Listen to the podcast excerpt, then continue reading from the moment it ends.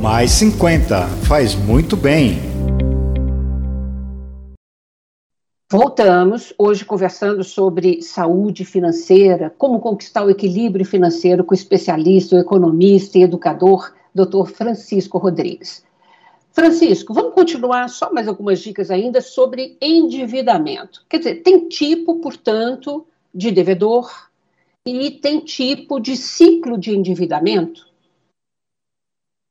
Tem, tem, tem sim.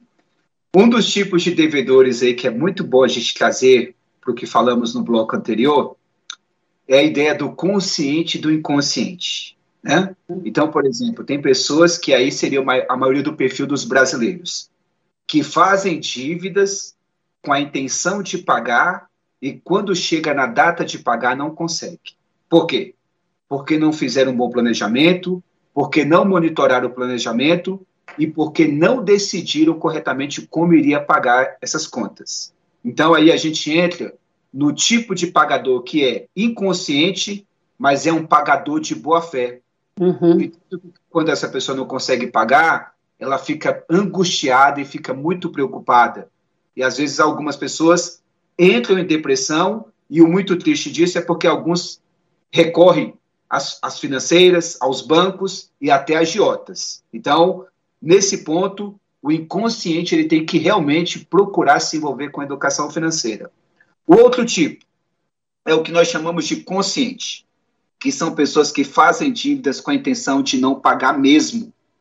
Uhum. Isso existe. Ela pega emprestado com amigo, com parente, pega no setor financeiro, justamente para não pagar, né? Então, esses aí são os tipos. Aí você colocou aquela outra observação, que além dos tipos, você fez a observação que eu acho que seria muito bom, bom você relembrar aqui para nós, por favor. Do ciclo financeiro, né? do ciclo de endividamento. Olha aí, o ciclo de endividamento, como é que ele começa? Primeiro, o primeiro a gente deve, é, devemos nos conscientizar de que o primeiro ciclo, ele começa pela paranoia do consumismo.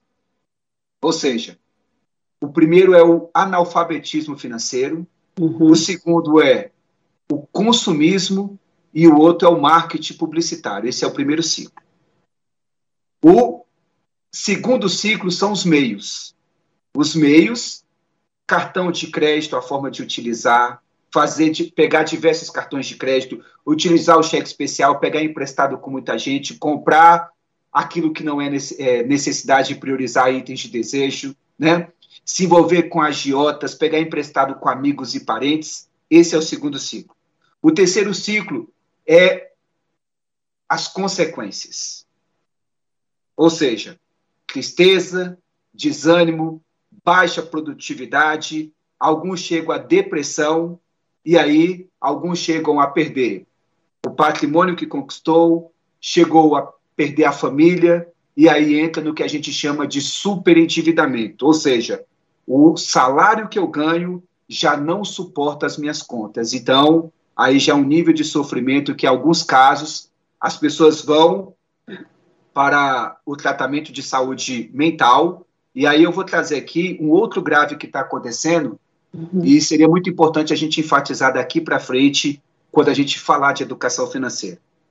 As bets, ou seja, os jogos esportivos online, as apostas esportivas, está sendo um dos maiores meios também do endividamento que está levando muitas pessoas também para esse ciclo. Ou seja, hoje, nas clínicas de psiquiatria e nas clínicas também de psicologia, muitas pessoas que estão procurando esse atendimento é porque se endividaram pelas apostas online. Ou seja, tem pessoas recebendo salário, deixando de pagar essas contas que nós citamos no começo, uhum. deixando de honrar os seus compromissos e pagando o quê? As apostas esportivas. Então, está virando um vício como qualquer outro vício, e essas pessoas precisam se atentar a isso, porque isso vai gerar um sofrimento enorme para a sociedade brasileira. É, isso é uma pena, né? Muitas vezes a gente vê, inclusive nos noticiários, pessoas que apostam, perdem tudo, inclusive vão para o suicídio, né? É, então, é uma dica muito importante essa que você passou mesmo. É, você tinha tocado agora há pouco os riscos, eu queria retomar, de, do uso do cartão de crédito e do uso do cheque especial, que continua com juros absurdos de altos. Uhum. O que, que a gente faz?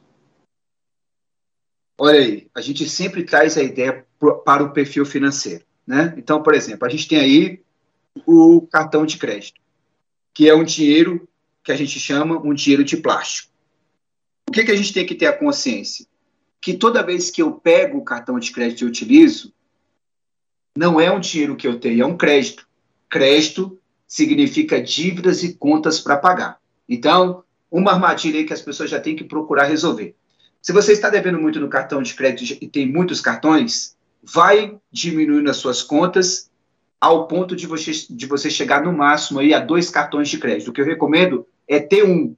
Mas se você tem 10 e chegar a dois, você já superou muita coisa, né? E aí, qual é o problema do dinheiro de plástico? É porque é um dinheiro emocional. Se você não faz o planejamento, você vai gastar. Enquanto tiver crédito, você está gastando. Então, se o seu limite está muito alto e você não tem controle, diminua o seu limite. E outra dica muito importante que eu passo aqui fica, viu, Lina? Uma dica de consultoria para os nossos telespectadores. O que, que é isso? Alguns clientes, o que, que eu oriento eles? Eles vão fazer o seu planejamento diário. O que, que é isso? O que eu vou fazer amanhã, eu tenho hoje até as 10 horas da noite para planejar o meu dia. Então, nesse dia envolve o seguinte: eu vou no mercado, eu vou ter que comprar alguma coisa? É a pergunta que tem que ser feita. Uhum. Se eu for comprar alguma coisa, eu vou falar assim, ó, eu vou utilizar o cartão de crédito e vou gastar no máximo tanto. Se eu não for gastar com nada, eu não saio com o meu cartão de crédito. Então, se eu saio com o meu cartão de crédito, eu já estou o quê? Propenso a cair na armadilha do consumo. E uhum. aí, por que, que isso é importante? É um pequeno detalhe que para muitas pessoas faz a diferença. Porque a maioria das pessoas que estão endividadas hoje no país, o maior vilão é o cartão de crédito. Então, 87% das pessoas que estão endividadas hoje, o principal fator é o cartão de crédito, que tem uma média hoje de 445% quando se paga só o mínimo da fatura. Uhum. Isso para o cartão. Cheque especial. O cheque especial entra na mesma coisa, é o limite que você tem, que você vai no seu banco, que você vai na sua conta e você vai só liberando. Esse é o segundo motivo também, o vilão do endividamento. Ou seja, a média hoje está aí em 158, 159, mas tem bancos cobrando até 170% ao, de juros ao ano no cheque especial. Então, o que, que eu falo brincando nas minhas palestras?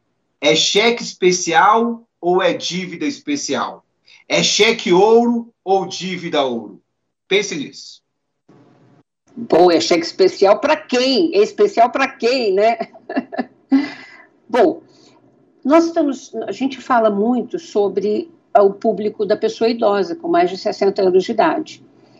Eu queria que você falasse um pouquinho sobre a sua experiência em lidar com esse público, que em geral é, recebe aposentadoria, muitas vezes é o, é o que custeia tudo na casa, inclusive para os filhos mais jovens.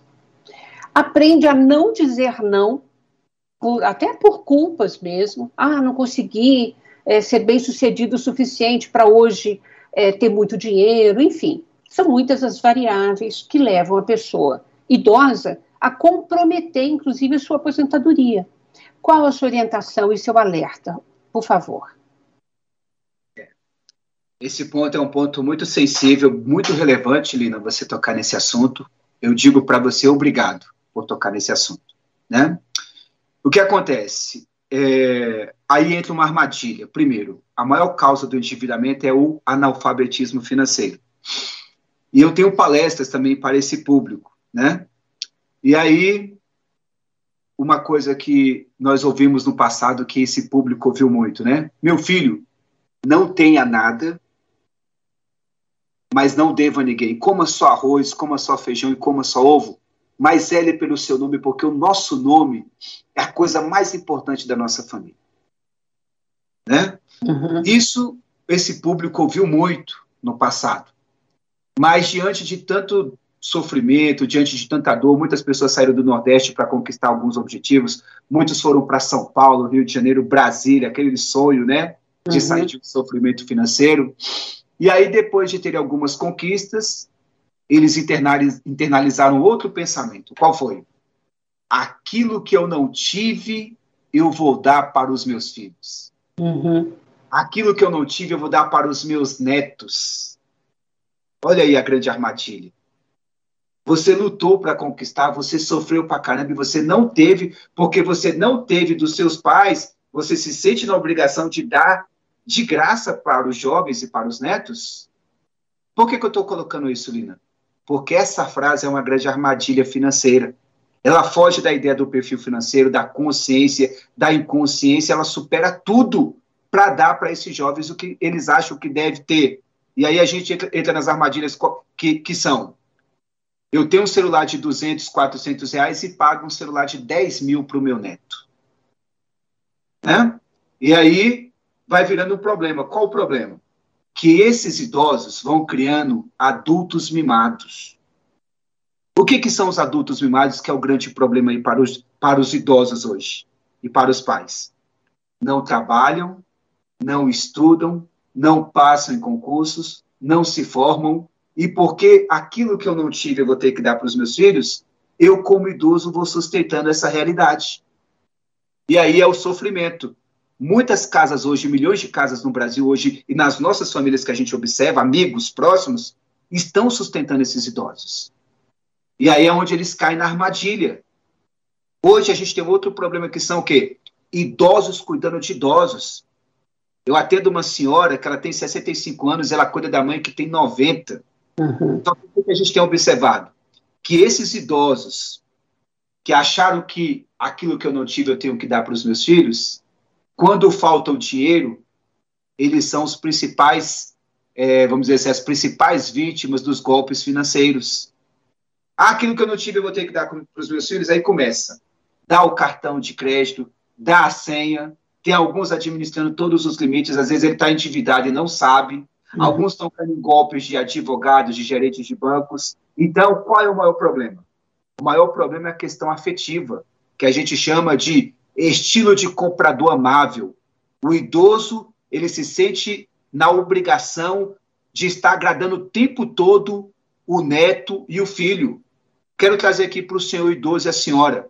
Vocês não, vocês não são, senhores, obrigados a sustentar essa realidade. Está no sofrimento financeiro? Procure a Central Judicial do Idoso, procure uma delegacia, procure os especialistas que eles vão te ajudar. Então, o idoso ele tem que dizer não.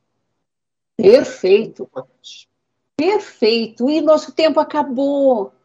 Eu já queria... acabou? Já acabou, mas eu espero. Eu tenho, eu tenho certeza assim, que a gente conseguiu passar muitas dicas importantes. Eu quero agradecer super a sua participação, doutor Francisco. O espaço continua aberto, mas a gente já tem um outro programa. Vou só relembrar aqui o nosso telespectador sobre como evitar os golpes financeiros numa entrevista anterior com o senhor mesmo. Muito obrigada, viu? Muito obrigado, à disposição sempre. Obrigada a vocês também que nos acompanharam até aqui. Se você quiser rever este ou qualquer outro dos nossos programas, nos acompanhe nas redes sociais. Rede Câmara São Paulo, sua conexão com a política da cidade. Beijo, gente. Até a próxima. Muito obrigada. Mais 50 faz muito bem.